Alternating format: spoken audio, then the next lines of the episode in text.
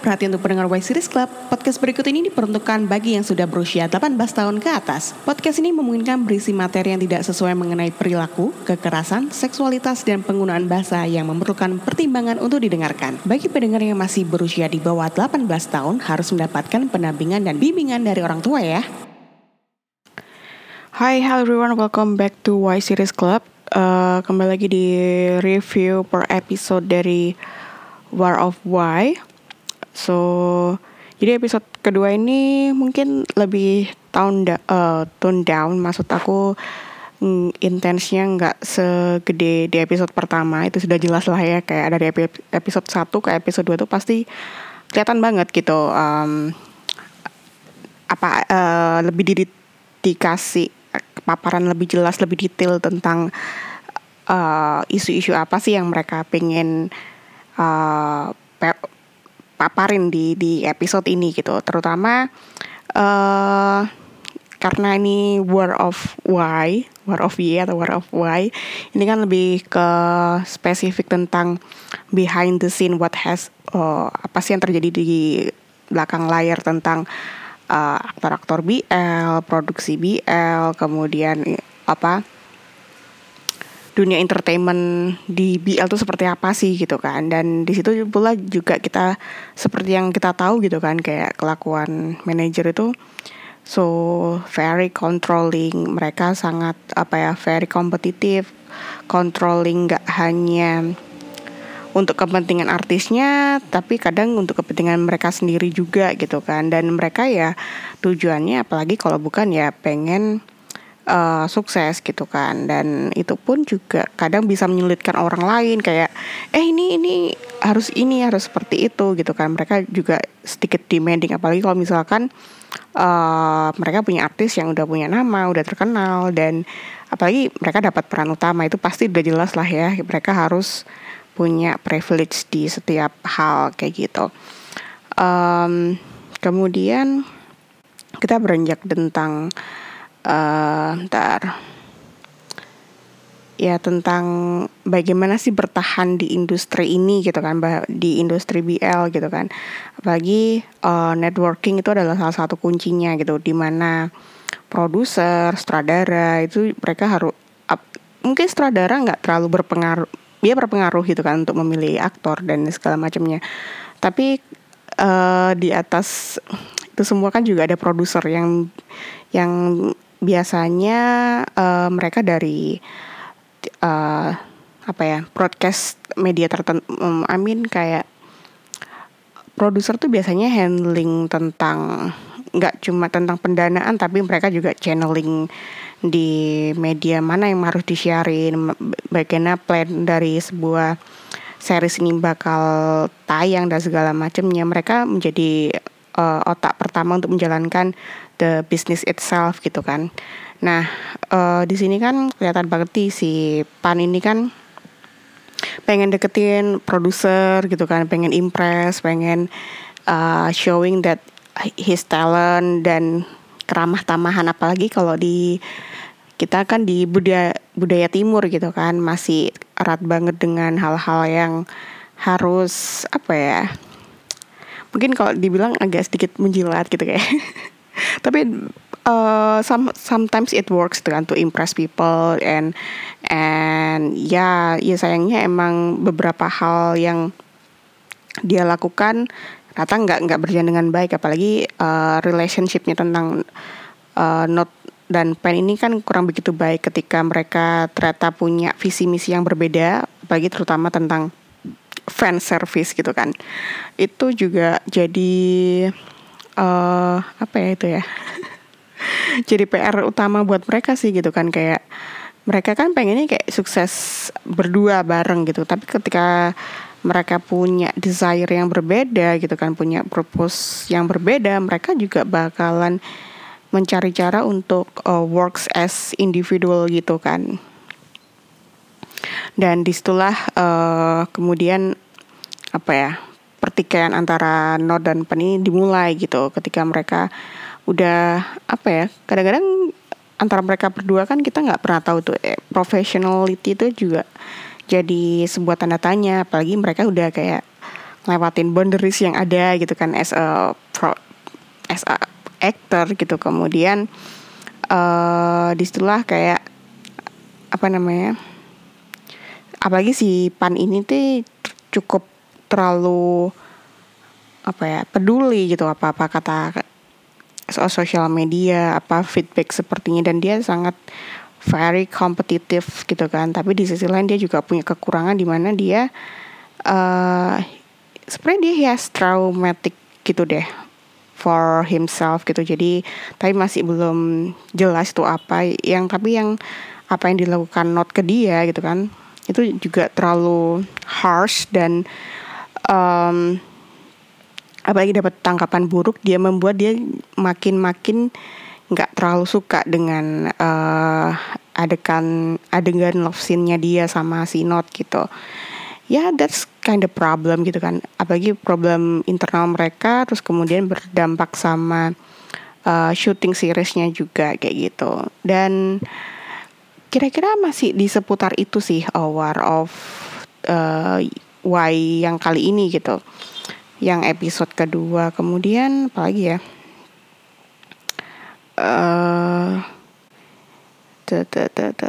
ya masih tentang strata-strata sosial di senioritas di aktor-aktor itu sih masih masih belum kelihatan yang bold banget. Yang di episode ini menurut aku nggak terlalu deep banget menurut aku pribadi gitu kan.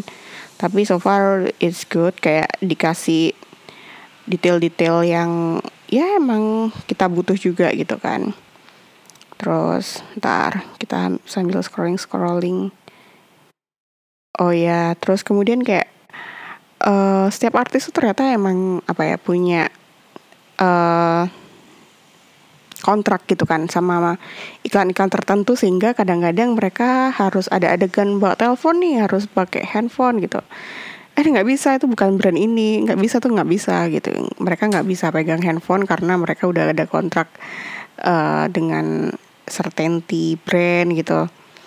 Dan itu sering juga sih jadi masalah gitu kan. Kayak misalkan si artis A brandnya Oppo nih gitu kan tiba-tiba dia pakai pegang iPhone tuh udah jadi uh, pembicaraan publik yang gede-gedean gitu. Apalagi ya nggak main-main. Kadang bias biasanya bisa manajernya dipecat atau uh, artis itu dibatalin kontraknya dan segala macamnya. Ya ya even mereka cuma small aktor gitu kan itu juga kadang bisa impactful juga sih.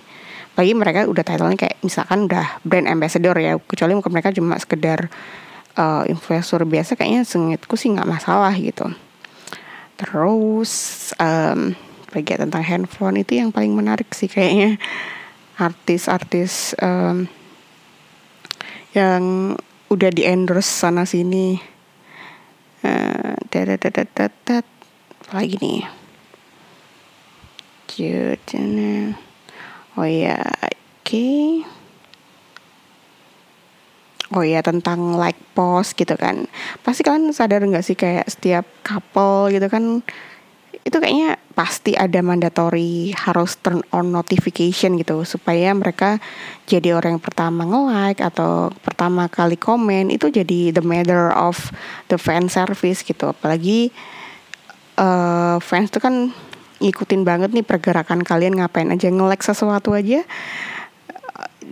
Uh, itu jadi kayak udah jadi bahan gitu kan. Apalagi kalau apalagi kalau misalkan kamu nggak ada interaksi itu juga jadi bahan juga. Jadinya juga agak susah sih apalagi kalau fans tuh udah di, dimanjain dengan fan service apalagi ketika ketika fan service itu mulai diberkurang pasti mereka menganggap ya there's something problem there's something wrong gitu. Uh, ah mereka lagi nih ya kapal mereka lagi goyah ya ya. Kayak gitu ya. That's why kadang-kadang itu kita harus apa ya bersyukur gitu. Yang kita obrolin aku sama Dani kan kemarin juga bilang gitu kan fan service penting apa enggak gitu kan sebenarnya ya penting nggak penting kita kita mungkin lebih tipikal yang enjoy aja ya yang dikasih oke okay lah enggak ya udah gitu kan.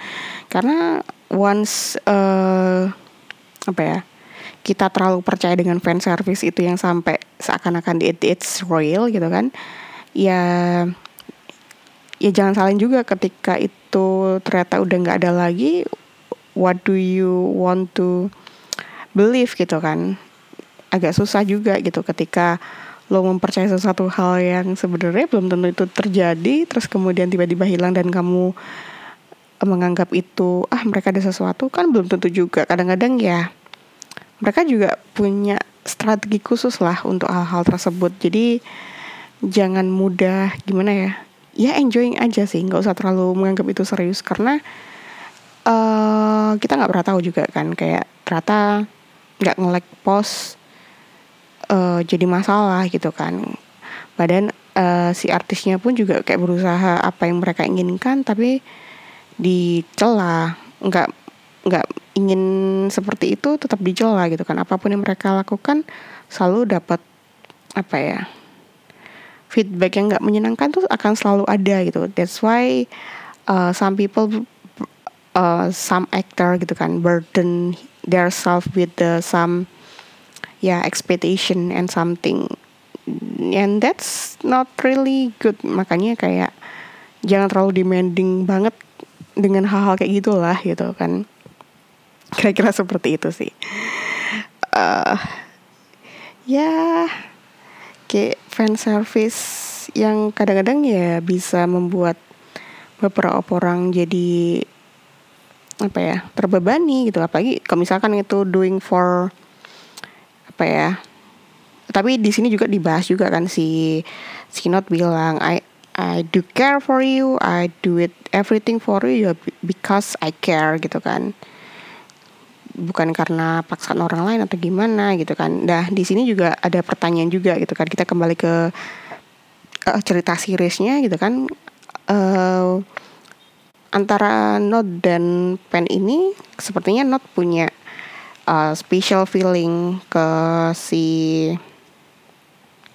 si Pannya sehingga dia kayak ngerasa ada ada jealousy, ada apa namanya ownership feeling gitu kan.